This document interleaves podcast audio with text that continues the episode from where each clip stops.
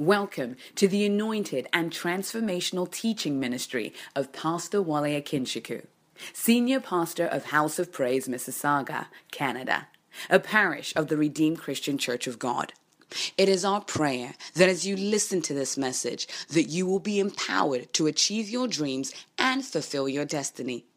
God bless you as you listen. Today I want to speak about elevated by God.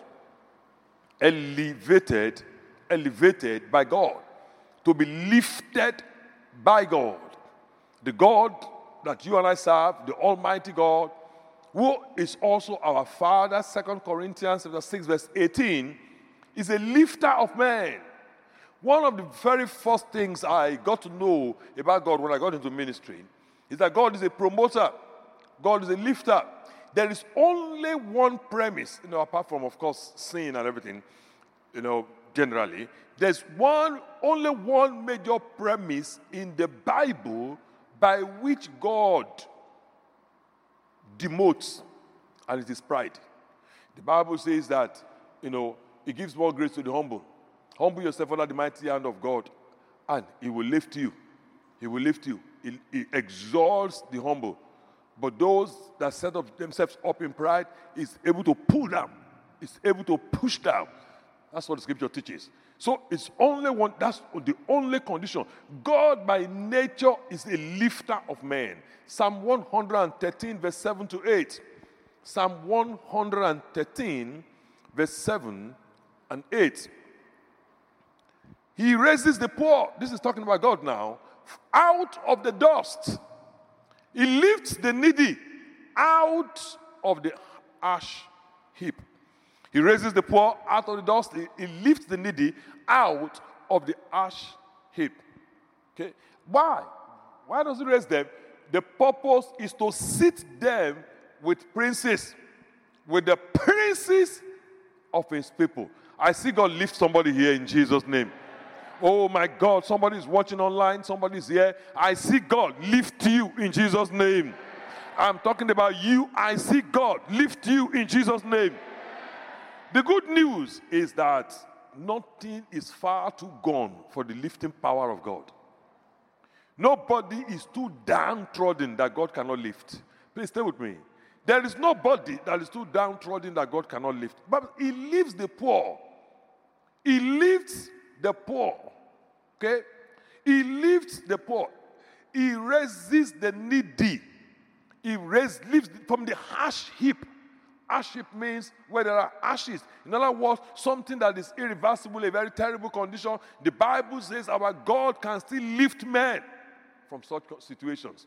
I see God lift somebody here again in Jesus' name. Now, one of the things you have to understand there was a man, according to Acts chapter 4, verse 22. Acts chapter 4, verse 22. This man was 40 years old. Okay, first I want to show you that. Acts chapter 4, verse 22. The man was, how, how old was this man? 40 years, that's right. The man was 40 years old. Then in Acts chapter 3, verse 1 to 10, check it out. This man was being carried daily. This man was being carried daily. They laid him at the beautiful gate daily. So how many years were they, have they laid him there? 40 years, right? So for 40 years, this man has not seen lifting. Then suddenly one day, Peter and John were going into the temple in the hour of prayer.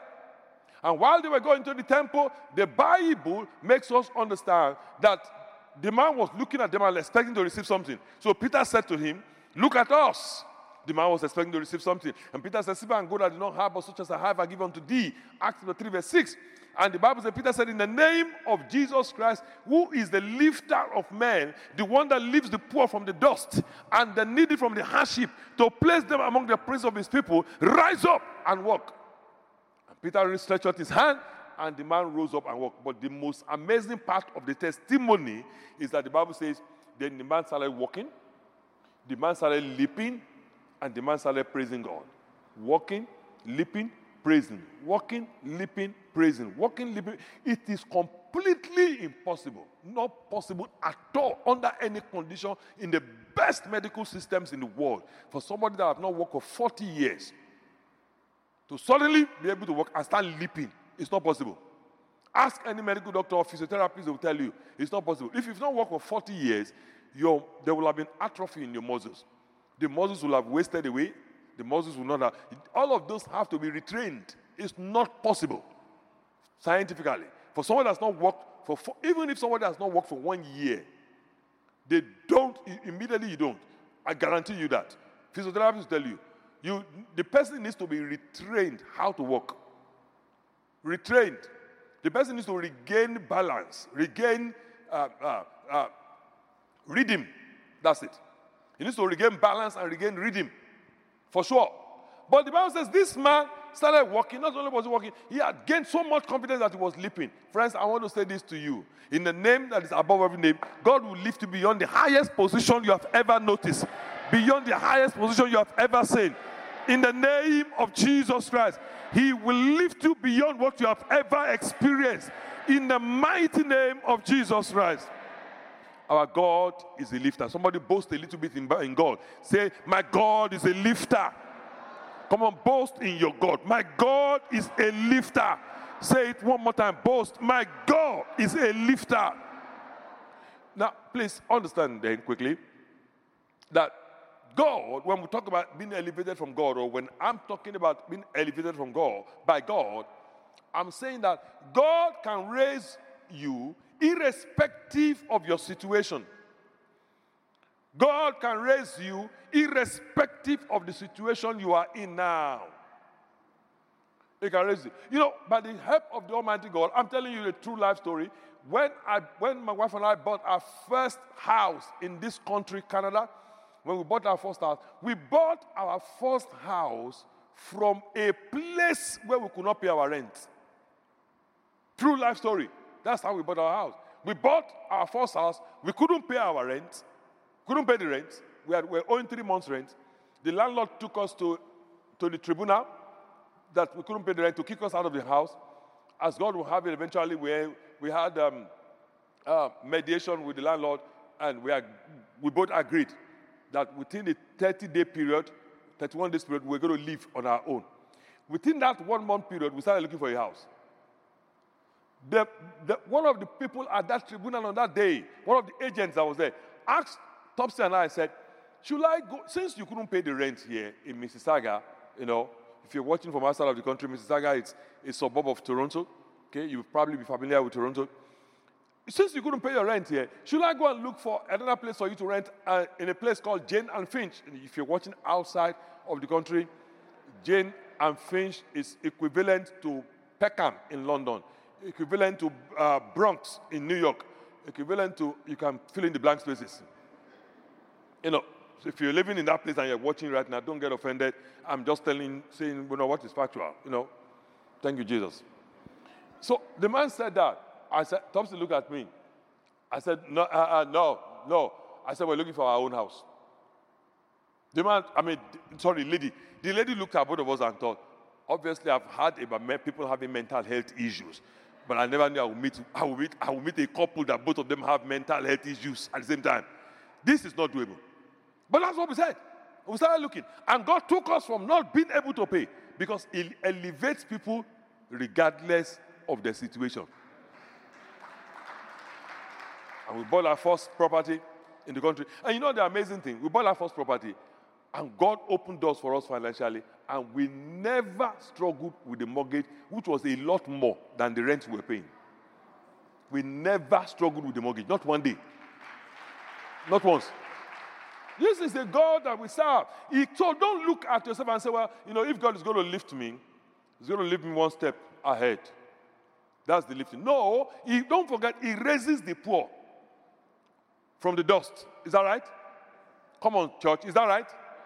And the needy from the harsh heap. Not to take them off the harsh heap and place them in a place to clean their to clean the dust on their body, but to place them among the princes of his people. Mephibosheth was lifted from Lodebar straight away to the palace, not the, not the suburb of Jerusalem, straight into the palace, the center of things. I'm praying for somebody here. Regardless of your situation, God will lift you this season.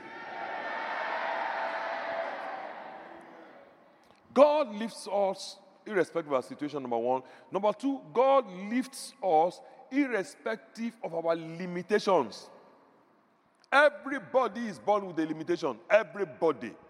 I preached a message many years ago, some years ago, maybe four, five years ago, talking about doing exploits. And I mentioned the four common limitations that is common to every man and taught on that extensively at the conference I had the privilege of attending. Uh, or speaking at, rather, I should say, speaking at the conference. Everybody is born with a limitation. You have some, I have some. My limitation might not be your limitation, yours might not be mine, but we are all. Why? The reason is very simple because of the original sin of Adam. When Adam sinned in the garden, okay, Adam sinned in the garden. So, as a result of that original sin, man was born. You and I were born in iniquity, we were conceived. In sin, we, our mothers gave birth to us. We're already born with the limitation. And the biggest of all limitations is sin. We're already born. Sin already caps our potential in life. Okay? Then the outworking of that sin sometimes might be, might be physical in our bodies. It might be mental. It might be background, situational, okay, in our background. It might be cultural. Jesus saw a man in John chapter 9 and asked, the disciples asked, there was a man was born blind from his birth. The man they asked, who sinned? Was it his parents? Jesus said, no, it's not the man, neither was it his parents. But the disciples could, they were almost getting close to the answer. They could, they could sense that something went wrong somewhere. So, how did it go wrong? Well, if you trace it, it went wrong when Adam disobeyed God and sin came into this world. And when sin came, the Bible teaches that death came through sin. And death, or let me put it the other way around death came through sin, and sickness is death in slow motion. Sickness is death in slow motion. We're bound with limitations, but God can lift us beyond our limitations. Beyond our limitations. I've seen people that have different types of limitations in life that God lifted them beyond. Moses was one of them. The Bible says Moses could not speak. And the man that could not speak, read the book of Deuteronomy. He didn't write it, he spoke it. These are the things that Moses said. Moses started speaking. The man that could not speak, the man that told God, said, I cannot speak. And the man spoke the whole book of Deuteronomy. The man wrote a song called the Songs of Moses that was so good that not only did it was the song sang on earth, we are going to sing that song in heaven. It's called the, the Song of Moses. We're going to sing it in heaven according to the book of Revelation. This is the man that could not speak. Isn't that amazing? The man that could not speak. Limitations. Number three, God raises us irrespective of the opposition. In this life, there are many forces of darkness, many agents of darkness, are many people that are acting out the desires of the kingdom of darkness against your life. You better wake up and believe that. There are many people acting out the desires of the kingdom of darkness against your life. I'm going to repeat that again. There are many people acting out the desires of the kingdom of darkness against your life. It is time to wake up and shake yourself from that. Listen carefully. Jesus Christ himself said in John chapter 10, verse 16, John, sorry, Matthew chapter 10, verse 16, pardon me. Matthew chapter 10 and the 16th verse. Jesus Christ himself, he said, I'm sending you out as sheep in the midst of wolves. Is that right? In the midst of wolves. So you and I, when we give our lives to Christ, we are now sheep under the good shepherd called Jesus. And Jesus said, if you are going out, you are going out as a sheep in the midst of what? Speak to me again. One thing that is very clear about wolves is that they want to eat sheep constantly. The Bible says, Be sober, be vigilant. First Peter chapter 5, verse 8.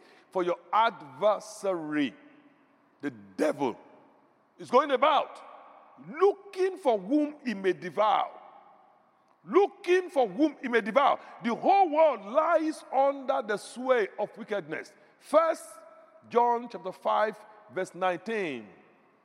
The one I like the most is Psalm 74, verse 20. Psalm 74, verse 20. Have respect, O God, for the covenant, for the whole habitation of the world is full of cruelty. The horns of the world is full of horns of cruelty. The world is full of darkness. Darkness shall cover the earth, and deep darkness the people. We have full time vessels in the hand of the devil, agents of the devil, like Elymas the sorcerer. We have those ones that are full time, okay, witches, wizards, and all of that, occultists. They are full time weapons in the hand of the devil. We all, devil also have an army of part-time vessels known as carnal Christians. The carnal Christians. And these ones, these are the ones that are most dangerous. Because, I mean, since they're Christians, in quote, of course, you, you let down your guard, but they're extremely dangerous. Carnal Christians are the Judas Iscariot category of people.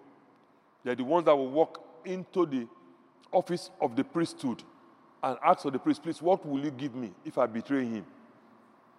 Going to the priesthood to betray the high priest. See, you see, it doesn't look, it doesn't look threatening. Judas goes to the priesthood, have a conversation with them, comes back to betray the priesthood. It doesn't look threatening, but it's only when you look at it from the eyes of God in John chapter 13, verse 27, that you see that the Bible says the devil had entered into Judas. That's when you realize that there was a devil there. Satan had entered into him. In verse 2, Satan has planted the idea in his mind. Carnal Christian cannot sense when Satan is giving them thoughts. They can't sense it and they think, Satan convinces them that this thing you are doing is for the kingdom of God. You know, John chapter 16, verse 2, I believe. John 16, verse 2. They will put you out of the synagogues. Yes, Jesus said, the time is coming that when those that will kill you, they will think they are offering God service. When people, people that they will think that I'm doing it for God. Uh-uh. I'm doing it for God. That's why I came to Ananias and Caiaphas to betray Jesus. I'm doing it for God. That's what Judas was thinking. I'm doing this thing for God. It's to save the whole of humanity. but I've always said, you know, the most amazing part of the story is that the only person that lost in that whole story was Judas. Even the chief priest that gave him the money, they collected their money back. So ultimately, they did not lose. They got their money back. So they didn't lose anything. They got their money back. Judas is the only one that lost in the whole story. Carnal Christian. It's very dangerous to be a carnal Christian. Very dangerous. I've seen a lot in this my short time eh, of pastoring, about 22 years now. Less 22 years, less four months. I've seen a lot. So we have to be careful. There's opposition. Satan is resisting every step you take, but he's a liar and he has lost the battle over your destiny. Please let me an amen. Somebody is watching this now. Satan has lost the battle over your destiny. Friends, at this point, one thing I want to tell you quickly is this. Please don't take anything lightly. Don't take anything lightly. Write it down if you're writing. Now, this man said, Don't take anything lightly. Don't explain anything away. It is always better, it is always safer to err on the side of caution. Always better, always safer to err on the side of caution. You know, I've always advised people when, when I when, they, when sometimes people, you know, will, will have a chat with me. They call up my children will come to me and say, Pastor, they'll say, you know, Pastor, I just uh, I got a house. Oh, praise God. I put on the down, you know, deposit and all of that. Oh, praise God. To God be glory. When is the closing? Usually, you know, when, when is their first house? You know, when is so they've not done this before. They don't. They won't understand some of the uh, things that are going on in. You know, when is the closing? Oh, Pastor, the closing is in six months' time or three months' time. Oh, praise God. To God be glory. Okay. So 30th of June is the closing. All right. Then come two weeks before. Maybe I, I run into them in the corridor. Ask them, hello, how are you? How far? How, how far things? So, oh, things are going on well. Everything is set, Pastor. Everything is set. But you see, you cannot afford to be complacent. Satan is watching you. You're trying to gain territory. So you are still you are thinking everything is said. Everything is said, Pastor. Yeah, um, I've spoken to the lawyer. The lawyer said I only need uh, three thousand dollars, uh, four thousand dollars for closing, and it's all set. Then it's on the day of closing you realize that it was not set at all. Why? Because you did not set it. Suddenly, one hour, maybe about 3 p.m., that's when the lawyer calls you and says, uh, uh, statement of adjustment is not 3,000 that you need. You actually need 7,500. Then you, you know, your question now is, where do you think I will get that? Get it. You've had six months to get it. You should know that it was not set. I've gone to the bank. I've gone to the bank before when somebody ran into an issue like that on the closing day, and I had to help them. And I went into the bank. The person I needed this, so I said, okay, I wanted to give it to the person. So I went to the bank, give them my card, give the bank my card to pull the money out from my personal account, of course, to give to the person, just to be a blessing to the person. So I came to the person. As I was walking out of the bank, he called to me. Ask the man. Because the man told me how much he needed. He Told me he needed X amount of money. The cousin told me, ask the man if he still needed more. So I asked him, I said, Are you sure this is all in it? Oh, he said, Pastor, this is all. I said, Okay.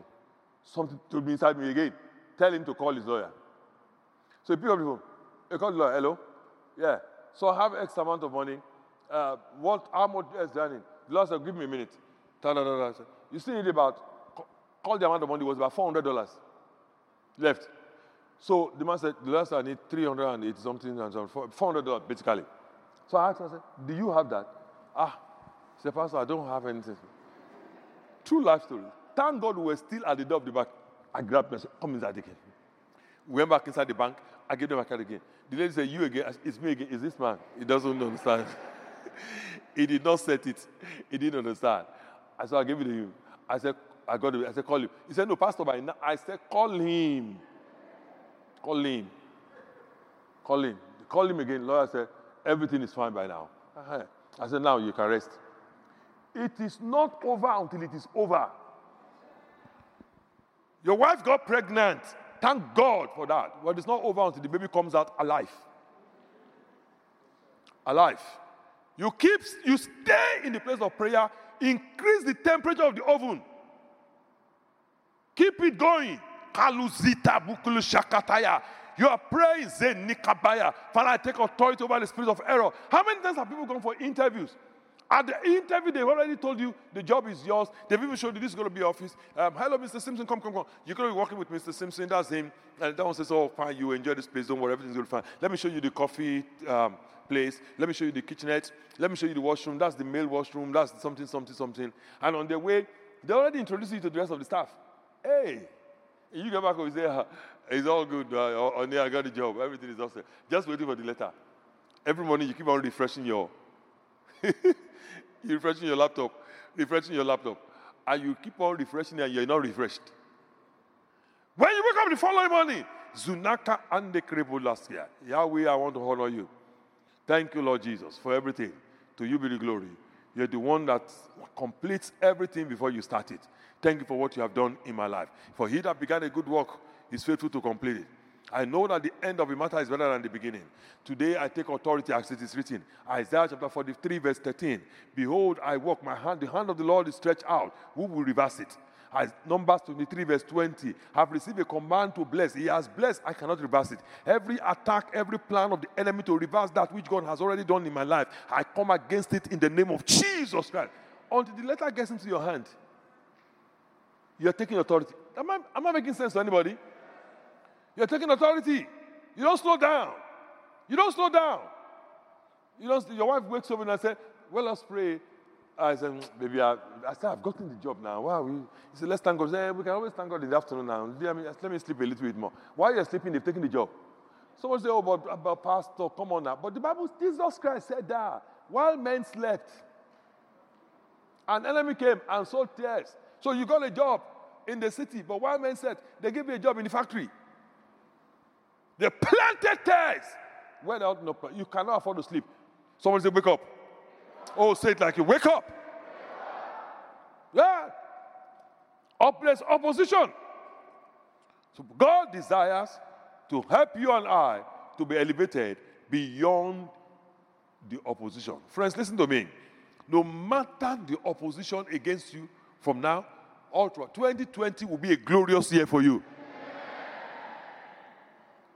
I need to hear your opposition free amen. No matter the opposition against your destiny, 2022 shall be a glorious year for you.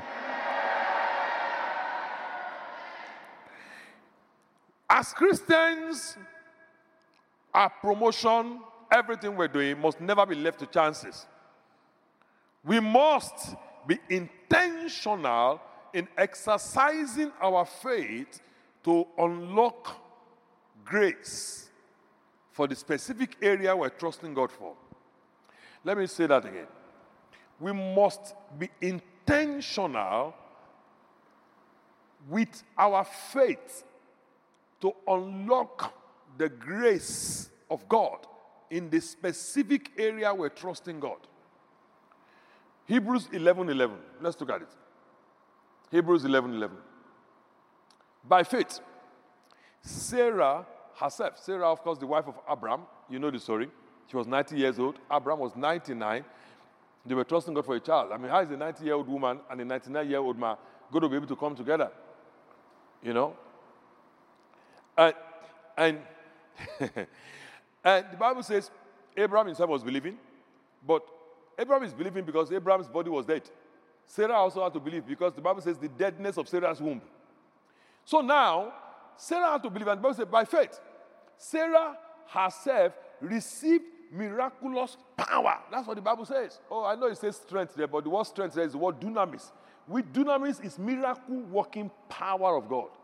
Sarah herself received the miracle working power of God to conceive because she judged God faithful who has promised.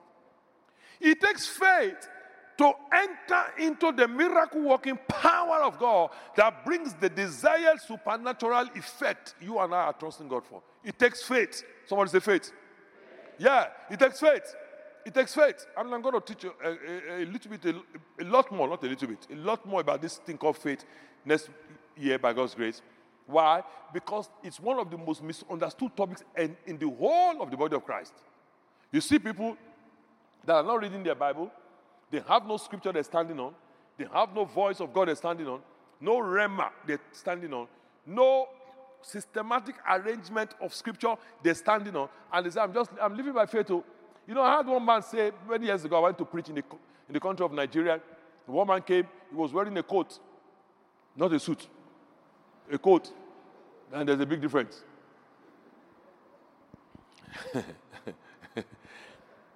There was this time, I think it was two years ago, there was this thing on social media about the 10 year challenge or so. You know, what you used to be 10 years ago and what you are now. So one of my children, I don't know how, went and took one of my photographs, maybe about 15, 16 years, and my recent photograph, and put it together and put it on social media. Didn't ask me, just they just put it on social media. You know, there was this thing that looks like a suit I was wearing in the previous photograph. Come on, I don't make too much fun of me. And the, the real suit I was now wearing. Ah, one person now made a comment and said, Ah, see Pastor's coat.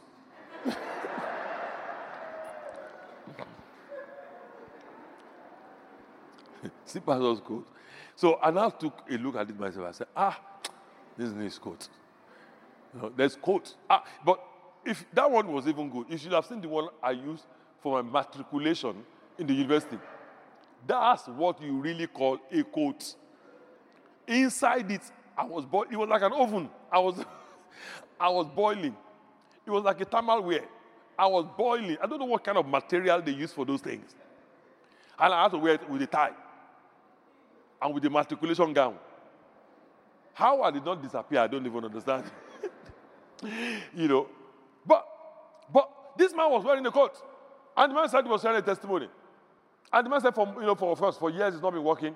His wife is probably foraging, you know, trying to get some money, pay school fees, put food on the table, pay his rent, and all of that. So the man said, For the last two years, I've just been living by faith. I said, No, that's not what you call faith. That's not what you call faith. You've been living on complacency. If you're living on complacency, living by faith is not looking up to a man to give something to you. Living by faith is taking personal responsibility to act on the word of God so that God can do what He has said He would do, or that so that God, what God has done can be released. But I'll teach extensively about that. So, what people call faith, faith, faith, is not faith. If there is no word of God that is being, that is prompting an action, having given conviction, it's not faith. The first, the first thing about faith is there must be conviction in the heart. And the next thing about faith is there must be action. Action that is consistent with the conviction on the same level. The action consistent with the conviction. And the conviction must be prompted by the word. Are you still hearing me now? You see somebody that, for example, that is sick on a wheelchair. Here's the testimony of another person that the person stood up on the wheelchair, having, and all the person was saying was that the person was just speaking, speaking the word. The person was speaking the word. And the person was speaking, and the person says, He took my infirmity. And again, the person he took my infirmity and stood up on the wheelchair. And so somebody says, eh, okay. So the person says, I'm going to stand. I'm going to stand. He took, he took, he took my infirmity and tried to stand. Boosh, hits the ground. And the person says, God is not faithful. Sometimes God heals, sometimes God not. No, the word was not given time to bring conviction first. The word has to be given time so that there is conviction on the inside that is so real more than what is on the outside. Did you just hear what I just said? Yeah. The conviction on the inside is so real that on the out, that's why the Bible says, let the weak say, I'm strong. The reason is because strength has come on the inside. So the strength is now finding its way, working its way out into the outside. There must be conviction first. That's the first thing about faith. So wherever there is no conviction, that's why the Bible says if he does not doubt in his heart, which means basically let there be conviction. Conviction. Not the one that you are praying to pray for, pray, pray to be healed. And you're saying, ah, there's this scripture about stripes. What is that scripture again? No, I know pastor says it sometimes. People say this scripture. There's the scripture about stripes. Something about stripes and heal heal, stripes. Stripes heal, sickness stripes. And no, that, that, no. Also, or you, or, you know, the, the one that is, when somebody's sick, I tell them, okay, you need to read your Bible. Person says, okay, Pastor. So you say, open to, open to the scriptures. Let's say, for example, open to Psalm 103. Give me Psalm 103, please. Put it on the screen from verse 1. Verse 1 to 5. Okay. So the pastor says, or somebody says, anybody, anybody can do it. He says, Bless the Lord, O my soul, and all that is within me. Bless his holy name. Keep on going. Bless the Lord, O my soul, forget not all of his benefits, who forgives all your iniquities and heals all your diseases. Keeps going. Who redeems your life from destruction, crowns you with loving kindness and tender mercies. Keep going. Who satisfies your mind with good things, so that your youth is renewed like the eagles. See now, that is somebody reading the Bible that is familiar with the Bible. Do you agree with me? You don't agree I'm familiar with Bible?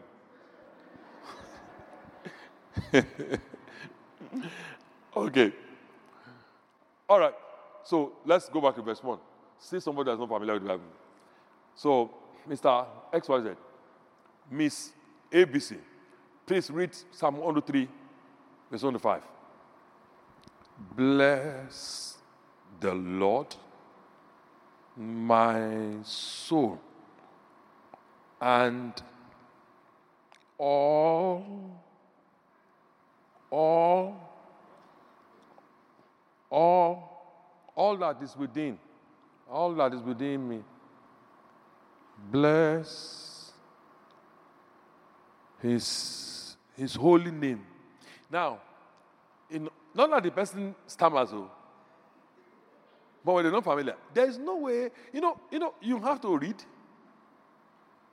understand for light to enter your heart. So when you read like that, you're not that means you're not familiar. There's no way. This scripture will not bless you. So what you have to do there, you have to completely take it from this level and take it back to a completely rudimentary level. I don't know why I'm going spending time on healing today. What you now have to do for that kind of a person, maybe there's somebody that is sick that's watching this. What you have to now do for that kind of person is tell them to continue to read it the way they're reading it, but you now have to leave the arena of trying to get them healed by faith. Now you can only now really get them healed by the manifestation of the gift of healing, not through faith. That's how it's going to work. So that one now we have to now trust God for the Holy Spirit to manifest His gift, so that the gifts of healing can be manifest. And that one, they don't need faith in the word; they need faith in the anointing, faith in the gift. Does do you understand what I've just said? Yeah, that's the only way they're not going to be healed. So that's why, but you know, but it works for healing that way. Thank God, because God loves us. He uh, will heal us in different ways. Uh, you know, um, if there's any drawback, if there's any drawback at all about faith being healed in the gifts of healing, it is that it is as God wills. First Corinthians 12, verse 11. It is as God wills. It is never sure, but you cannot be sure of it. It is up to God completely. But faith, you can be sure. For all things are possible to him that believes. You can be sure with faith. You can be sure. If I touch the hem of his garment, I will be healed. You can be sure with faith. Am I speaking to somebody? So it is always better. Before God's first, first preference of, of operation, of operating the supernatural is faith. For you to have faith. For you to have faith. For you to have faith. So as you hear the word of promotion, for faith to come alive in you, and you can be convinced that promotion is your portion in Christ. Friends, listen very carefully to me. Then let's talk about promotion a little bit more. Then we're going to pray. Redemption in Christ Jesus has positioned you and I to be promoted. The very fact that we are saved, is anybody here saved at all? Is anybody saved at all here? The very don't you discount the salvation of your soul. I see many people that don't count the salvation of their souls as being important. People today, they, they under, under, when you say, shall we lift up our hands and thank God for the salvation of our soul? They're like, oh, what is that? Okay, well, I thank for the salvation of my soul. And all that. let's get to the real business. The real business is the salvation of soul. Because without that salvation of soul, you have no access to nothing. Are you still hearing me?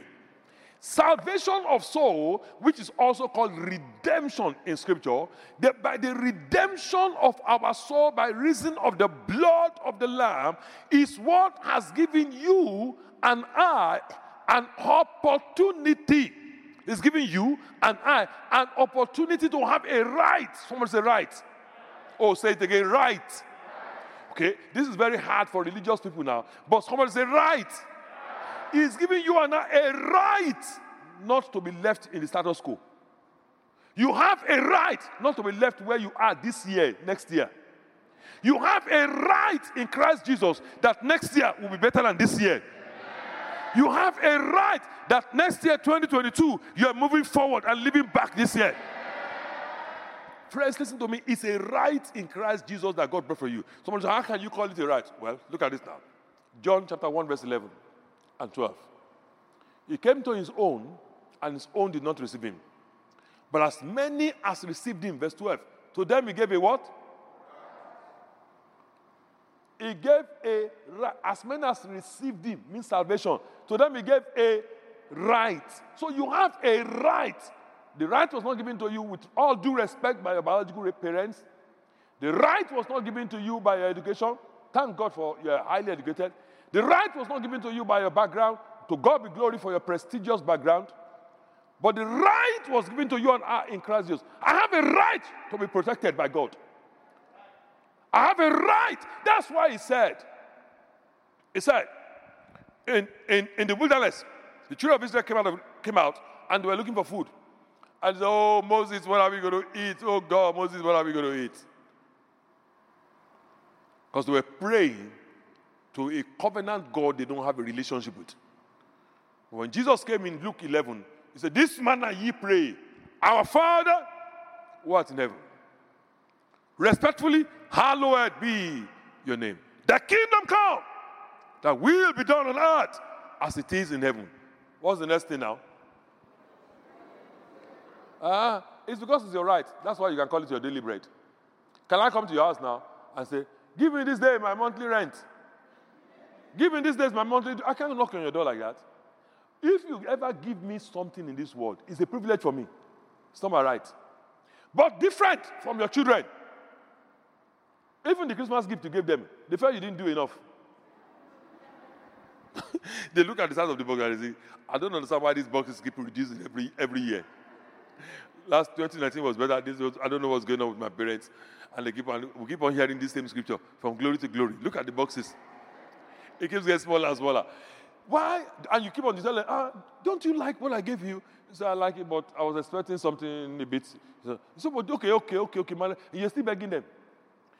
But you don't do that to the panhandler that cleans your car by the road when, you, when, you, when, you're, when you're in traffic. Panhandler comes, squeezes some things on your windshield, cleans, cleanses it, you know, cleans it, and you take a toonie in Canada, two dollars, and you want to, you, uh, or one, let's say one dollar, you know, a loonie, you call it in Canada, you want to give them a loonie, and the man looks at you, you say, please, bring it back, please, thank you very much, take my thing. Nonsense. I'm giving you something, you're telling me. Even in Africa, they say a beggar has no choice. But not your children. The children come, they open the refrigerator, say, Mom, you're still trying to sleep. Mom, the way they call you is like they're your boss. Mom, he said, What's that again? I'm hearing you. What's the problem? There's no milk. So what does it mean there's no milk? I, I bought milk yesterday. He said, Yeah, but that's that's one percent. You know, I, you always know I take two percent.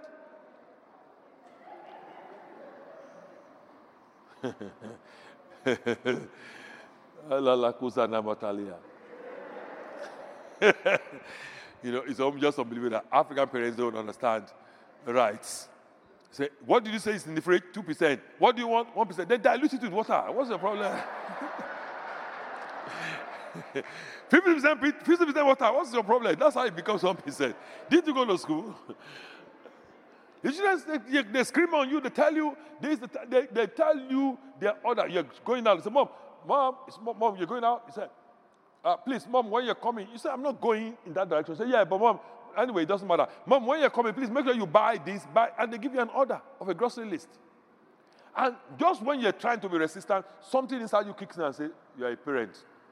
You have responsibility. I have a right, God has a responsibility. That right was given to me by God. Now I can cry out because I have the spirit of adoption in me. So I can cry out, Abba, Father, responsible Father. you see that? So, friends, I want you to be assured, be convinced you have a right in God. Someone say, I have a right in God. Oh, say it again, I have a right in God. Yes, it is true. Our right is not in ourselves, but our right is in God, in Christ. So it again, I have a right in Christ to be promoted. Say it again. I have a right in Christ to be promoted. Say it one more time. I have a right in Christ. I must say something to you. A huge percentage of people that practice religion, they have zero idea about New Testament Christianity. That is why in the Ignite Church, starting on, on Sunday, next Sunday, in Ignite Church is a separate service. We're not having a joint service. So next week Sunday in Ignite Church, I'm starting a series titled Real Christianity. I'm going to teach it for five Sundays, the whole of January in Ignite Church. Real Christianity. So that our young adults in Ignite Church can understand real Christianity, not the religion that many of many adults are struggling with that they've carried in their head, and real Christianity cannot shake it off.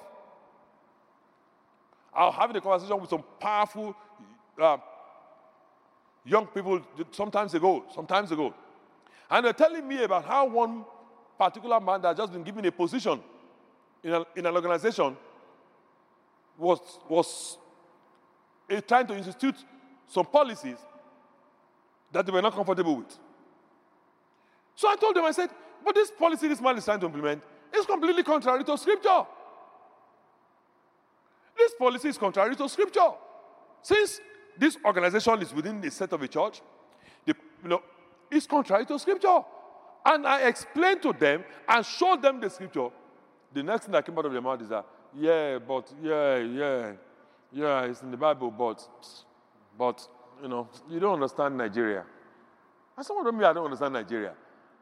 The same Lord over all is rich unto all.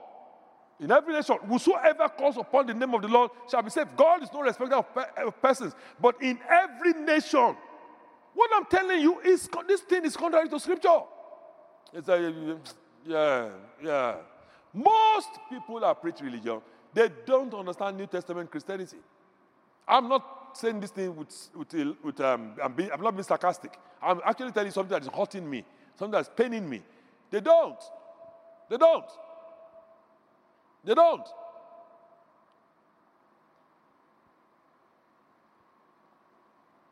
Out of sequence. Yesterday, one of my children came to me, 11 p.m. We're going to, bed. He's already in pajamas.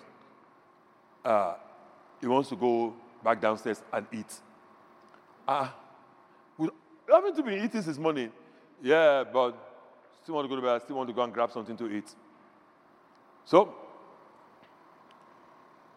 he met with policy. And the policy is you cannot, because also the whole technique is a technique. When there's a basketball game going on and you still want to watch it, instead of you saying, Give me time to watch the remaining basketball game, you say, Let me take some food. So the, while the food is easily melting into your mouth, you're watching the basketball game. And since I came from Africa originally, and I tend to understand, have a panoramic view. I have a holistic approach and understanding to how teenagers behave. So I said, so the policy usually is at that time, no. But you know, somebody that knows they have a right is different from somebody that doesn't know they have a right. So if you're somebody else, that no, that's it, just go to bed. But when you know you have a right, you come back, you appeal your case. So spoke again and said, Can I just say something? Can I just say something? You say one, you say, Can I just say something? Can I say something? Okay, we just one more time. I just need to say something. By the time the person has said something three times, you also you respect yourself because they have now through faith and patience, they've now inherited the promises. This is true. Then you eventually have to say, go, go, go ahead. Take as many. as many. Like the Bible says, let this person wear me out. I have a sermon to preach on Sunday morning. This is life. Know that you have a right. Somebody say, I have a right. Oh, something, I have a right in Christ Jesus to be promoted. When Christ came, He died for you. He went down for you. It was stag- you know, it was stagnant for three days and three nights. It did not move. At least not in his body. His body did not move. Three days and three nights. Wherever they put him, that's where they met him. Every time they came back there, they met him there. Three days and three nights. He went through that stagnation so that you can go from glory to glory. Somebody say, I have a right. You need to be convinced about this. You have a right. Anyway, so then, because you have this right, let me tell you some things quickly. It is this right then that you have in Christ Jesus that gives you something called the new birth. And it is this new birth that allows you and I to override the limitations of our physical birth. While it is true that we have physical birth limitations, but because of new birth, we're able to override it. We're able to change lanes and override it. You have a right. You have a right. You have a right. The enemy tries to make use divination, sorcery, to oppose our progress. Acts 13, verse 8. Elymas tried to oppose their progress, but Saul, or Paul now, looking at him intently, knew who he was. Look at this. I want you to look at this scripture, please. Look at this scripture. Go back to verse 8.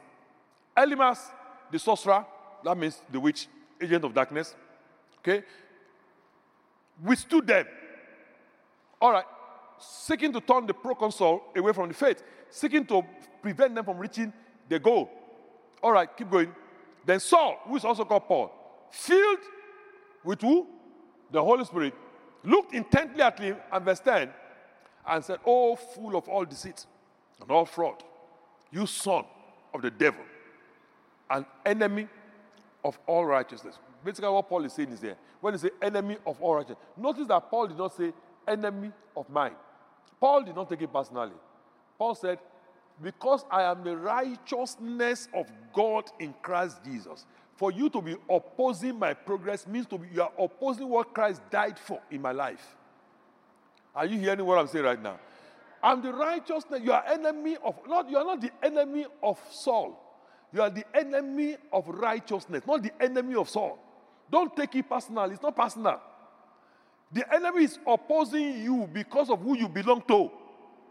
So Paul said, I'm the righteousness of God in Christ Jesus, and I have a right to make progress. You can't oppose that. So when he said that, the one that gave him the righteousness showed up. So Paul said, Be blind for a time. The Bible says, look at what the Bible now says, and the hand of the Lord, not the hand of Saul, the hand of the one that gave him that right moved to see that what he said was true. So that's how Elymas was moved away.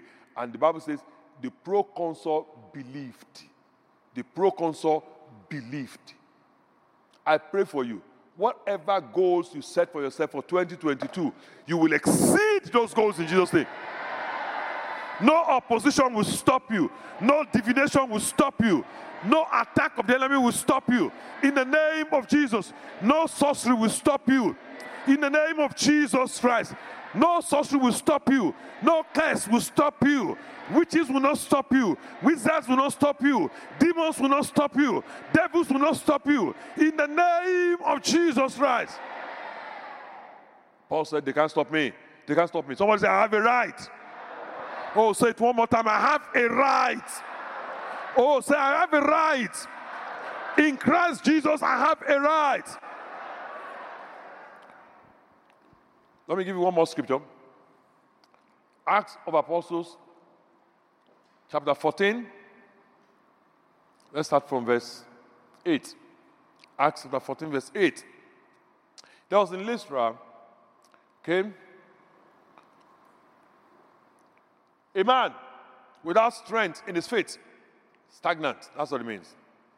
A cripple from his mother's womb. Natural limitations is the result is the cause of the stagnation. He had never worked. There's certain things, I know you've made a lot of progress in your life, but there's certain realms you have never reached. And the Bible says, what happened to the man? The man heard Paul speaking. Now, Paul was the man that God gave the mysteries, okay, the unusual understanding of Christianity in New Testament order. He said it was a mystery that was hidden in ages past that has now, now been revealed. So when this man had Paul speaking, he was hearing New Testament Christianity the way it ought to be. Are you following now? Not the Christianity that people pro- the preaching that people give that makes you doubt, you don't know. But this one gave you a level of confidence. Then the Bible says Paul was observing the man. That the man now had faith to be what? Oh, speak to me now. He had faith to be what? Speak to me, woman. He had faith to be what? Do you believe you have a right to be promoted in Christ? Come on, do you believe you have a right to be promoted in Christ? Christ paid with his blood for you not to be stagnant. I have a right. I'm not going to waste the blood of Jesus. I have a right. So he had faith to be healed. Now look at that. Paul was preaching. Something was happening to the man, inside the man. Conviction was coming in. The man was saying, Really? Seriously? You mean I have a. You know, the Bible says in Lystra, Lystra, this man is not a Jew. This is a Gentile. Lystra is, is in the region of Galatia. He's a Gentile. The man was hearing Paul, and the man saying, Seriously? You mean as a born again Christian, I have a right to healing? I've never walked before in my life. You mean I have a right to be healing? Seriously? I didn't know that. I thought it can just happen. No, you have a right to healing. So the, when the Bible says Paul observing him saw that the man the man had faith to be healed, how will you see that the man had faith? You can only see the man had faith because of the actions the man was taking based on the convictions the man had. Are you hearing me now? So obviously, this man has never walked. You know, where they tied his hand and tied his leg, the man was taking his leg and putting it on the floor. took it out of, the bed, put it on the floor, and still watching Paul. Then Paul will preach, preach, he preach. Ah, the man said, ah, I'm liking this. Take the other one too. Put it on the floor. Paul said, ah, this man is all right. So this is while the service was going on. So when Paul saw, Paul said, okay, okay, all right, all right, all right. Then Paul said, in verse 10, stand up straight on your feet. Look at what the man did.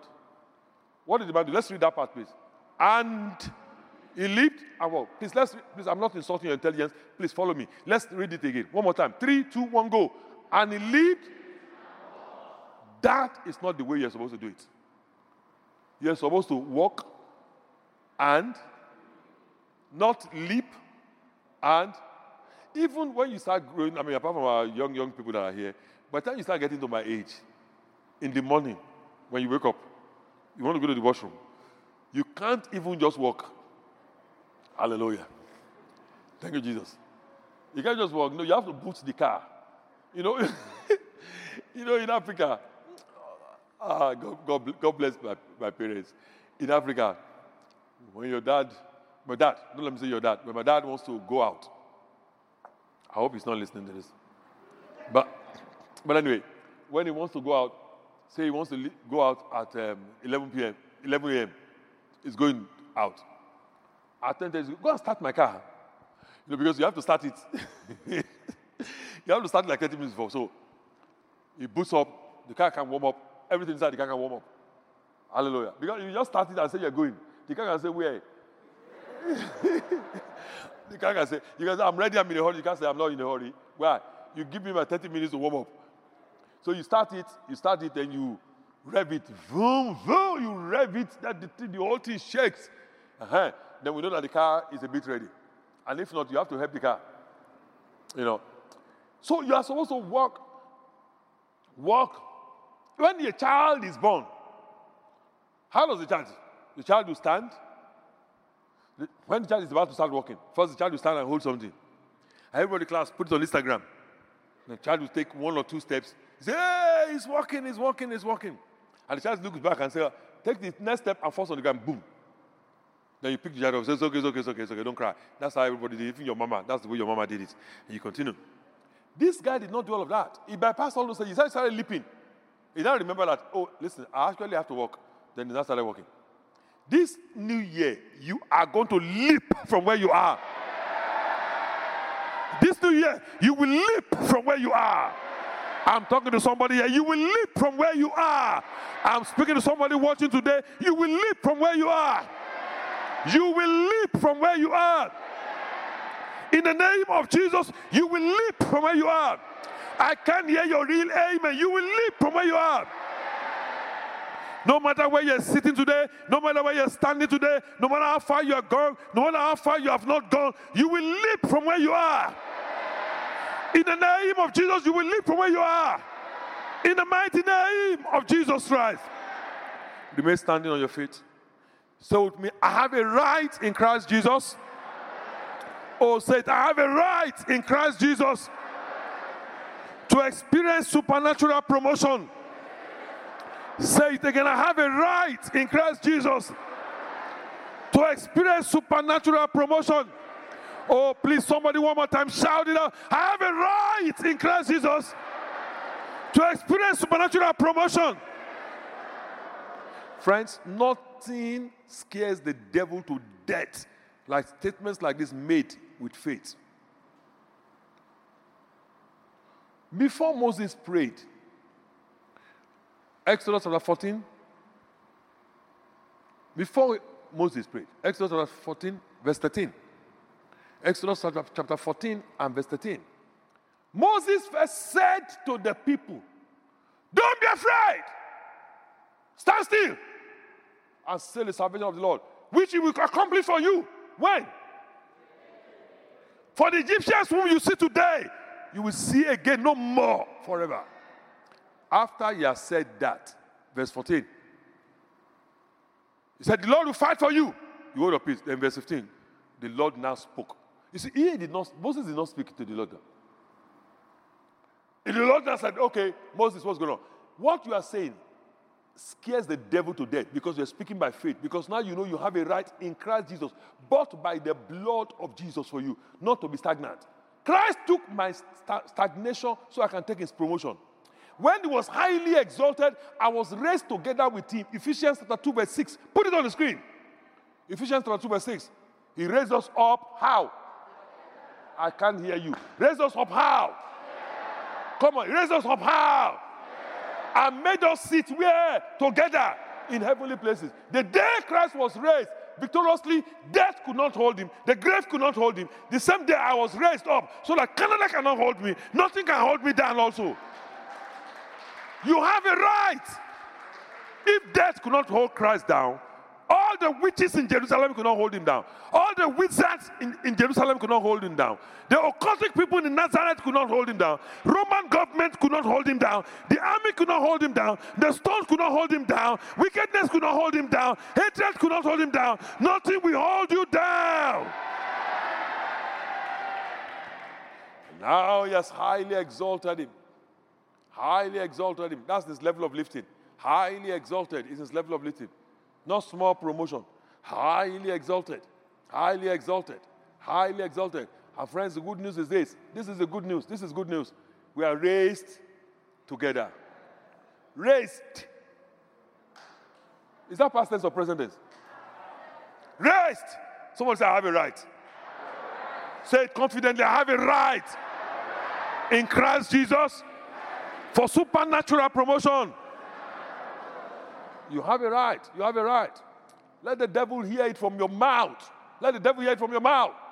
Satan, you're a liar. I have a right in Christ Jesus for supernatural promotion. Remember, you can raise you above your situation, can raise you above your limitation, can raise you above opposition. I'm looking at people that will be sharing incredible testimonies within the next 30 days. Before January is over, you are going to be sharing groundbreaking testimonies of promotion. Even people that have said they will never, never see you promoted, they will, they will sign off on your papers with gladness. Haman could not stop the promotion of Mordecai. He was even instrumental to it. He was one that made the recommendation, and was the one that made the execution. He executed it. Why? Because Mordecai believed. The wife of Haman told Haman, he said, if Mordecai, before whom you have begun to fall, is a Jew, that means he has a right. If he's, he's a Jew, he has a right. Ah, you didn't, the wife said, Oh, you didn't tell me he's a Jew. You didn't tell me you're dealing with redeemed people.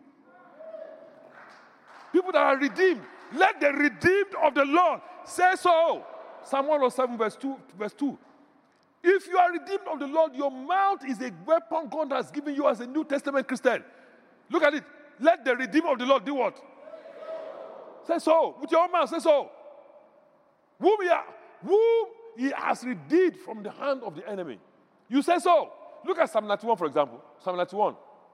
He that dwells in the secret place of the Most High God shall abide under the shadow of the Almighty God. And I will say of the Lord. You have to say. Every other thing that happens in that verse is because you said something. Say with me, I have a right in Christ Jesus for supernatural promotion. This is the end of the message. We are sure that you have been blessed. For more information, please visit our website at www.houseofpraise.ca. God bless you.